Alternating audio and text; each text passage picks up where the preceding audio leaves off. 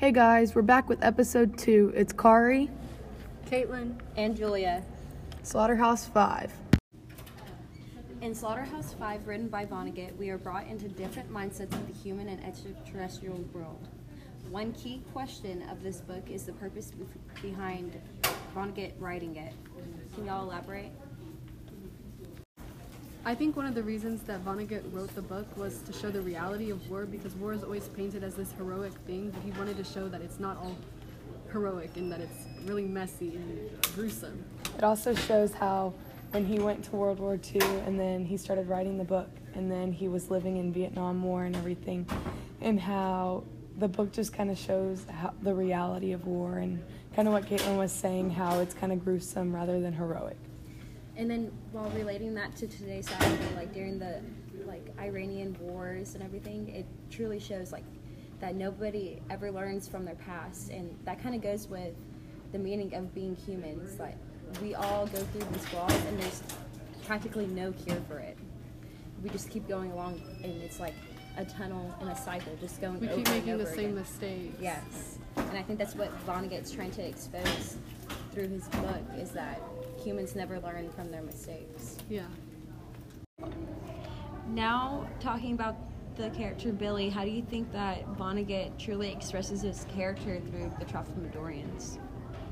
I think he can express his character through him wanting to know more because once they like came, he basically wanted to know more because he questioned more instead of just going with the flow. Yeah, like before he met the Tralfamadorians, he didn't really ask a lot of questions. He just kind of went with whatever. But then when he started realizing things and started learning more, he started asking more questions. But the funny thing is, is that we're trying. The Tralfamadorians believe like there is no free will, but Billy, the further and further he goes along, I, I feel like he was more Tralfamadorian to begin with, and then he ended More human. more human Because he was asking these questions. because he and was finding curious. out why he was human. What does Yes. it mean to be human? Doesn't this relate to the Pillar of Salt at the beginning of the book? In some ways, this can be related to the pillar of salt because um, the woman, out of curiosity, turns around and is turned to the pillar of salt. Uh, and like with that, that kind of shows that how,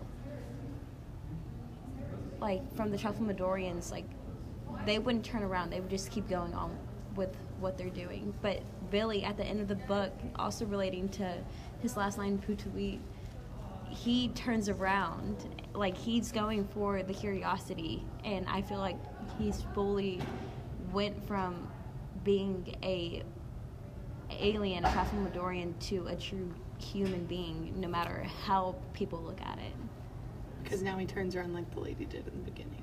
yeah so he kind of went from like a character of like not caring and not not knowing what it means like to go through life to care to live t- or to die.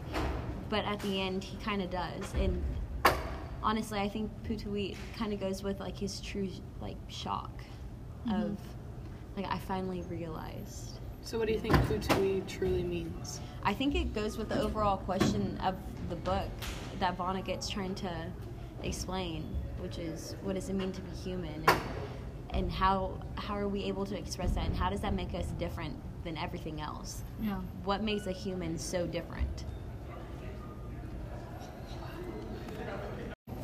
Honestly, that can be related to like today's museums and like like the Houston Art Museum.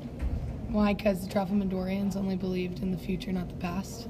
yeah in some ways like the humans find it humans find it meaningful to be able to know about their past and even though sometimes we don't really learn from it we we just go into the past and we keep it with us and we learn We somehow learn it. yeah we appreciate it Because it makes us who we are.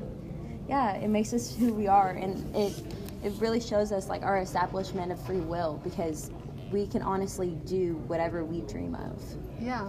And so, in some ways, like that can be related to today's song. Today's song um, for Queen, "The Show Must Go On," because relating it to him, it says that even though something bad happens to you in the past, like we can get over it. Yeah. And museums kind of show that, like, um, especially whenever they have different war things. Like with the armor, or, Holocaust yeah, and everything. anything like that. It shows that we can overcome things and grow from it. Yeah, and for Vonnegut, that really expresses like his whole heart feeling of like he's tired of war and he truly wants society to learn from it. And I think that's one of the main expressions that's shown through this book. Yes, definitely. And that's all for this episode, Slaughterhouse 5.